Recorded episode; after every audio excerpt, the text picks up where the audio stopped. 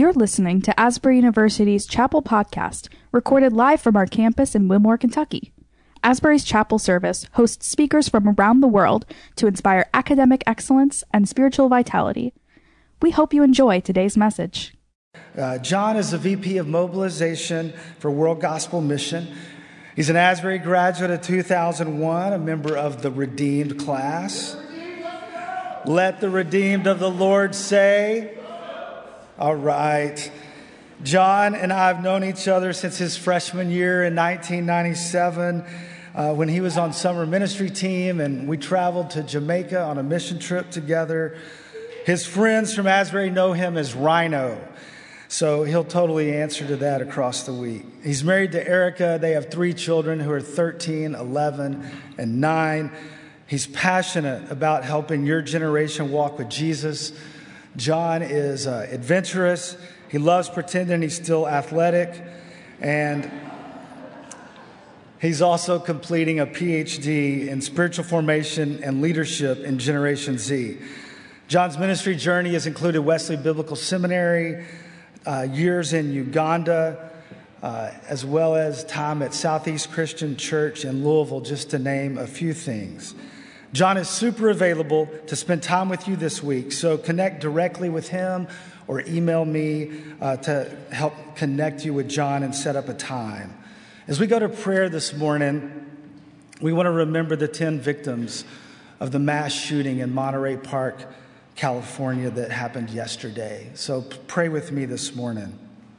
Father, we begin our week in light of who you are loving and sovereign. You are compassionate and you are mighty.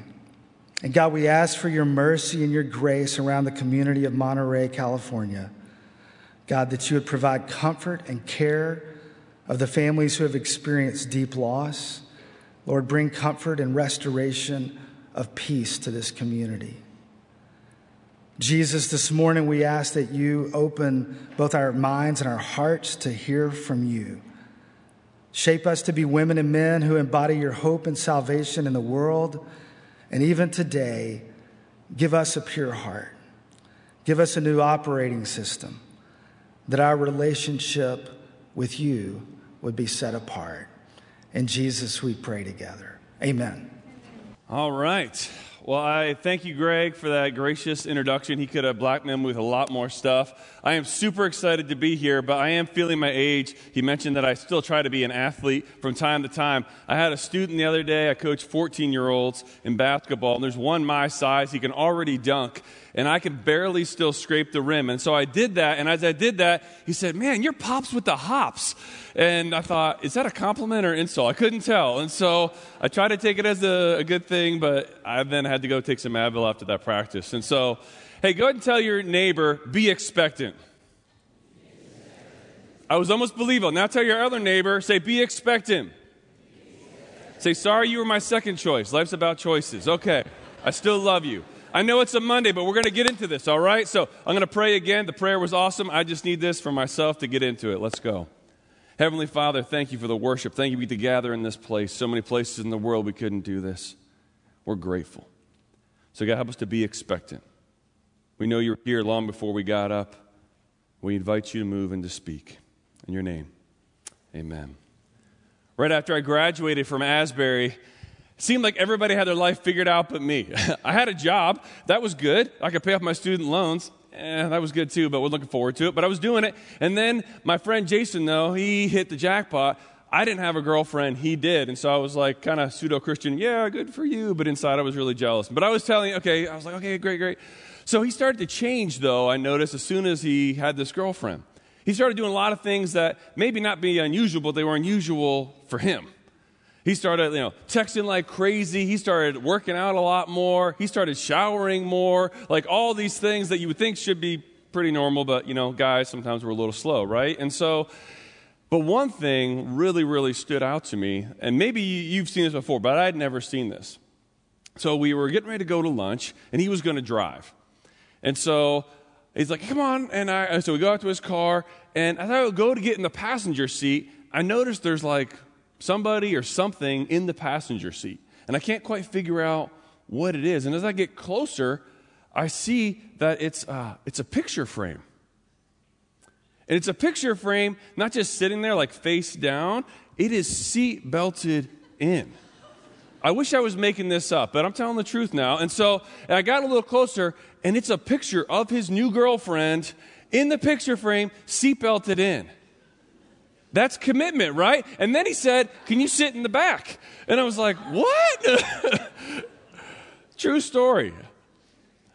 I love that story though because it reminded me that this picture, this picture gave him a little bit of a vision, a glimpse of what his life could be like. He loved her presence so much that it wasn't enough to have her on her phone, on his phone there. He had to have like a physical picture right there. And if he couldn't be with her, at least the frame was, at least a substitute was close enough, but not enough the same as her. The Bible talks about presence in a lot of different ways, but one of them is Exodus 33. Maybe you know this passage. It just says, The Lord replied, My presence, literally my face, will go with you, and I will give you rest. Then Moses said to him, If your presence doesn't go with us, don't send us up from here. How will anyone know that you are pleased with me and your people unless you go with us? What else will distinguish me and your people from all the other people on the face of the earth? Distinguish is kind of an interesting word. It's not something we say very often, but that word distinguish is actually, can be translated set apart. To be in, have an intentional purpose. This week, I can't but wonder what might Jesus' presence want to do in and through you? How might he want to distinguish your life? What might he want to say to you? And similarly to how that, that crazy picture of sitting on the front seat, buckled in, you know, it gave my friend a vision of his life. It wasn't about the frame, it was about the person. It was about her personal presence in his life. And this, this holiness week, this set apart week, is not enough just to study the doctrine and read about it, and that's great, but it's about loving and living in relationship with the living personal presence of Jesus. Can we really become like him? Yes, we can. He invites us into that, and that's his invitation that we're going to talk about this week.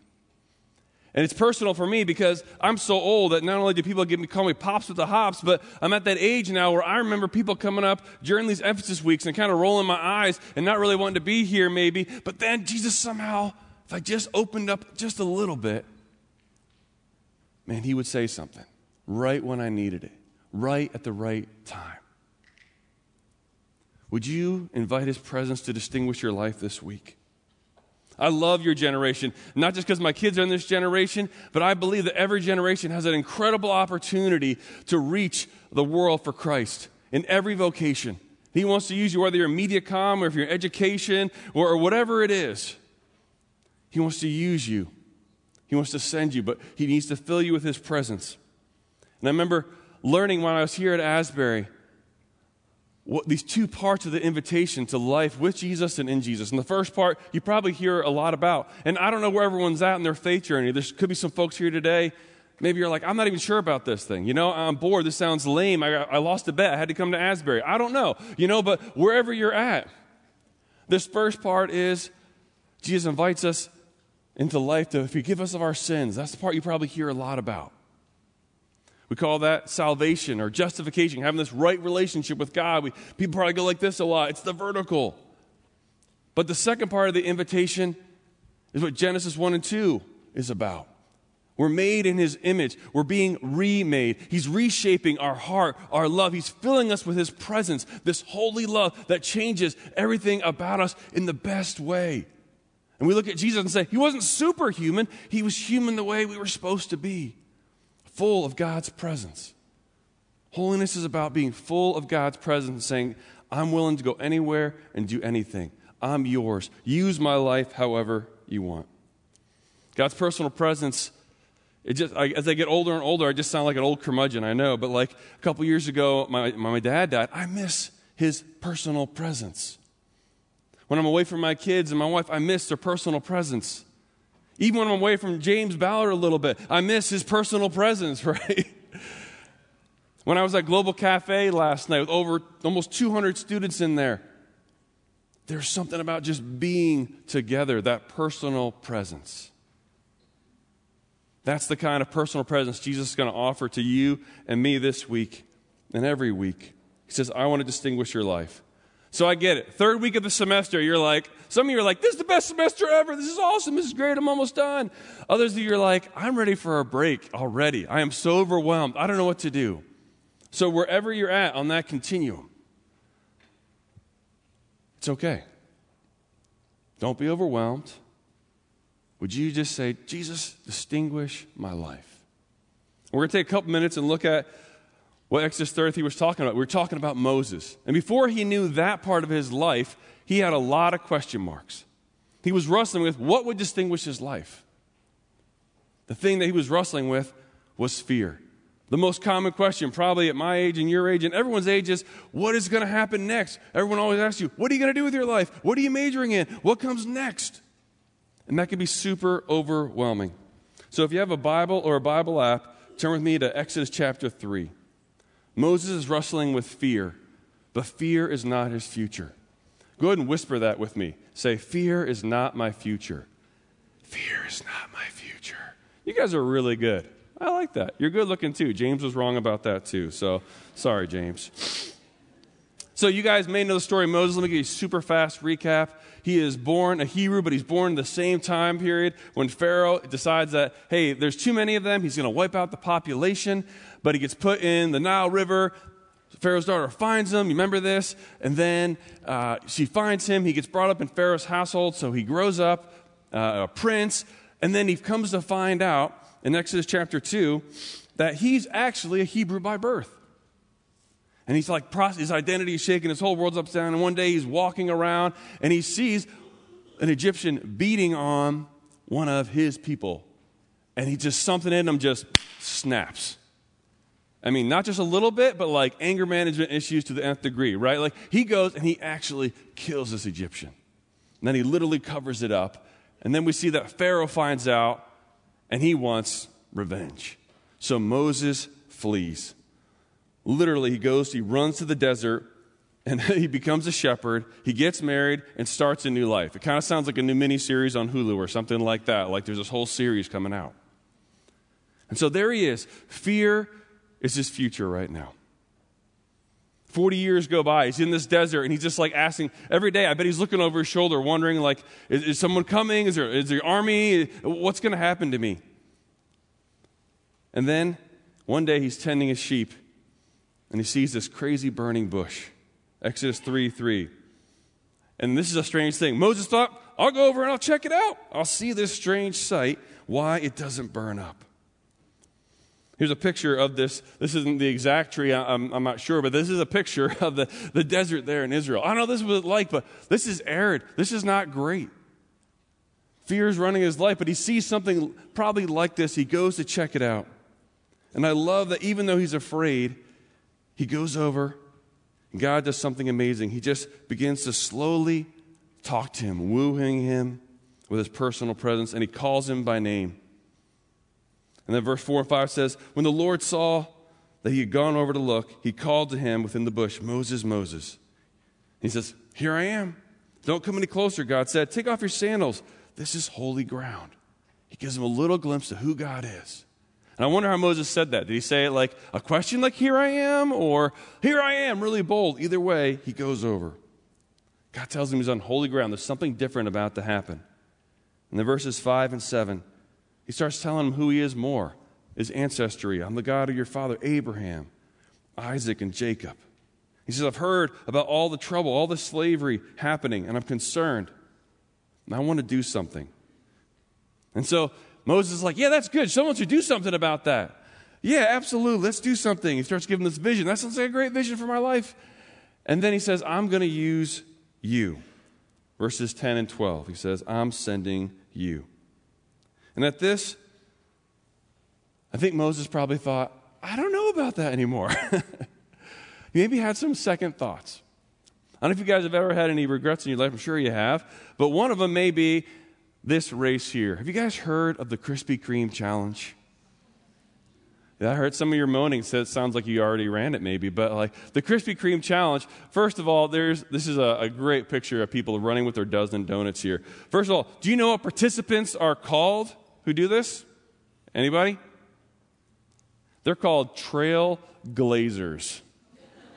Come on, that's some serious dad joke stuff right there, right? My kids would be doing a mega eye roll right now. So they're called trailblazers. You can't make that up. So students have to run two and a half miles to the nearest Krispy Kreme, and there they grab their dozen Krispy Kremes, shove them down as much as they can, and then it's like a little bit of an IQ trick test, I think. They give them milk if they want or water. What happens when you drink milk, eat donuts, and then run? Nothing good historically has ever come from that, okay? That combination, just in case you were wondering. And then they have to run two and a half miles back, which you may say, you know what? I could slow, but you have to do it. Do you know how much time? One hour. Sounds like a long time, but two and a half miles there, two and a half miles back, chug a bunch of donuts and milk. Do you know what the most common phrase is in this race? Oh God, why? Why did I do this to myself? and I wonder if Moses maybe got there too. He's like, why did I go talk to that stupid burning bush, man? Rule number one I should know the shepherding school. They taught me never talk to the burning bush, but I went over anyway. I fell for it, you know? So he has some fear and he asks some questions. And he just says this Moses is going, oh, I knew I should have stayed put. And Moses answered, Fear's creeping back in. Fear is still defining his future.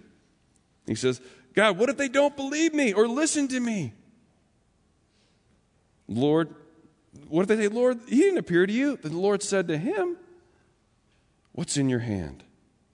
A staff, he replied. I love that God doesn't strike him dead with a lightning bolt. I love that he doesn't be like, that is the stupidest question I've ever heard. Now, I've heard everything, okay? That is the top of the list. He doesn't do any of that. Instead, he just simply answers with a question What's in your hand? Why does he mention a staff, I wonder? I don't know for sure, but I know growing up in a palace that he would have had a scepter. And that scepter would have represented power, authority, it was fancy. It was gold. There was a different shape to it. It, had a, uh, it was called a crook or a flail. And now, this is what he gets instead. He gets just gets a standard stick. That's it. I can't help but wonder. Do you think he was just always like feeling like, man, my past is defining me. I can't believe how far I've fallen. Man, my, my, my past is just, I could be doing something else right now. And now I'm just out here with these sheep talking to a burning bush. Like, another great day for shepherding. Fear is not your future. Say it with me. Fear is not your future. That staff, I think, symbolized Moses' control. Moses being afraid to do anything different. So he just holds on tight. And fear is a funny way of paralyzing us, and that being the thing that distinguishes our lives instead of God's presence. It makes us do funny things, see funny things. God is slowly wooing him into saying, Would you just take a, keep taking one more step toward me, one more step toward me? Let my presence define your life. I love how C.S. Lewis says, you can't have an Asbury chapel without a C.S. Lewis quote, right? That's in the rules and everything. And so here's my C.S. Lewis quote Jesus says, Give me all. I don't want some of your time or some of your money or some of your work. I want you, all of you. I've come not to come to torment your natural self, but to kill it and to set you free from sin. Hand over your whole self with all its desires, and I'll give you a new self instead. In fact, I'll give you myself, your whole life for my whole life. It's got to be pretty hard to believe, though. Moses has a pretty dark past, lots of questions. He's out in a desert, smelly sheep, talking to a burning bush. Like, this does not add up toward, oh, yeah, God's personal presence is going to show up and everything's going to be great now. But yet, he's saying, if you will give me all of your life, I'll give you all of mine. That's what will distinguish his life. That's what will make him holy. Moses has to be wondering can he really redeem what's in my hand? Can he really take this, this staff in my past and, and all this stuff that I'm afraid of? Can he really do it? And you have to be wondering the same thing. I know I did. Is that really possible? Can Jesus really take all my mistakes? Can he take my desires? Can he change my heart? What if I keep messing up? What if it's too overwhelming? What, that just sounds boring. That doesn't sound possible. I can't even, I don't even know anybody that fits that description.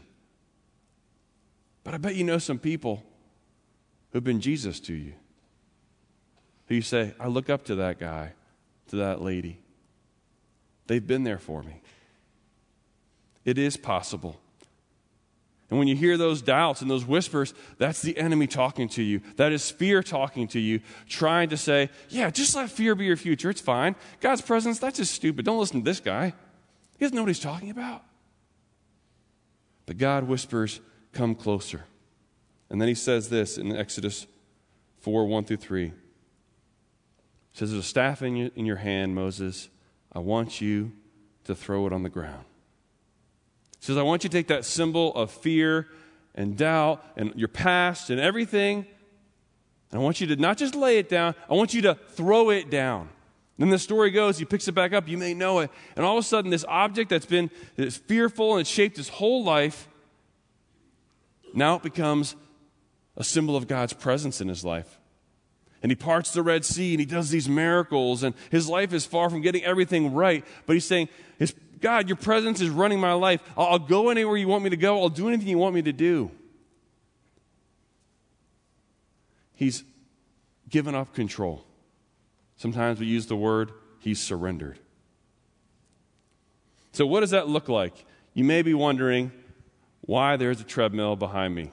Now, this may be the best illustration ever, or I'm going to fall off and break my arm. And you're going to be like, this helped my faith so much. This was great.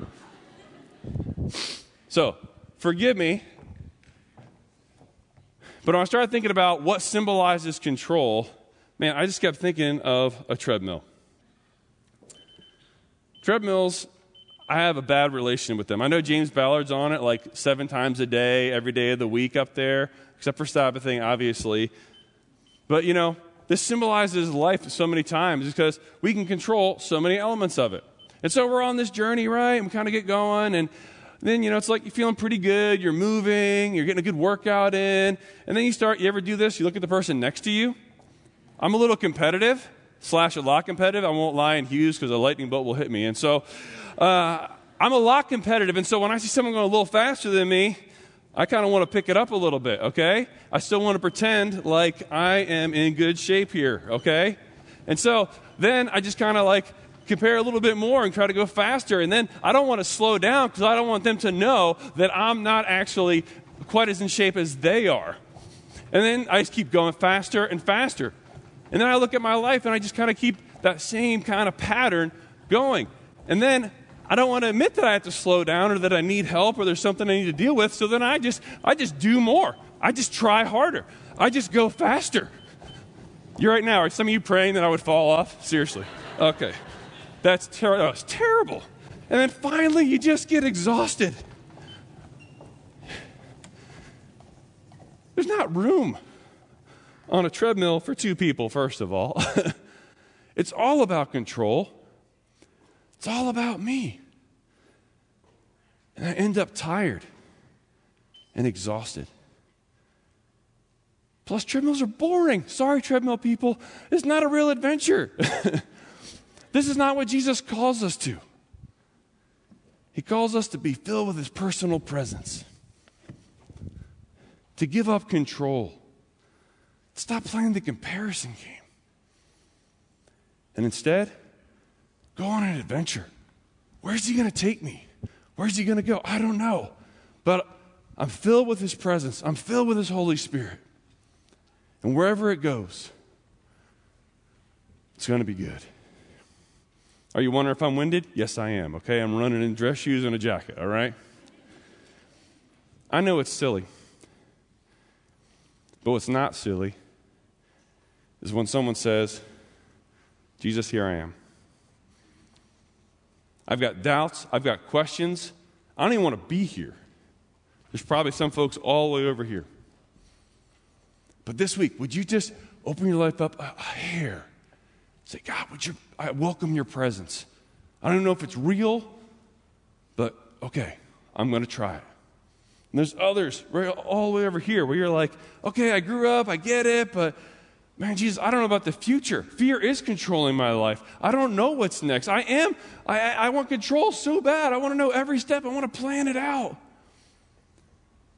Would you give them control? Would you say, fill me with your presence? I surrender.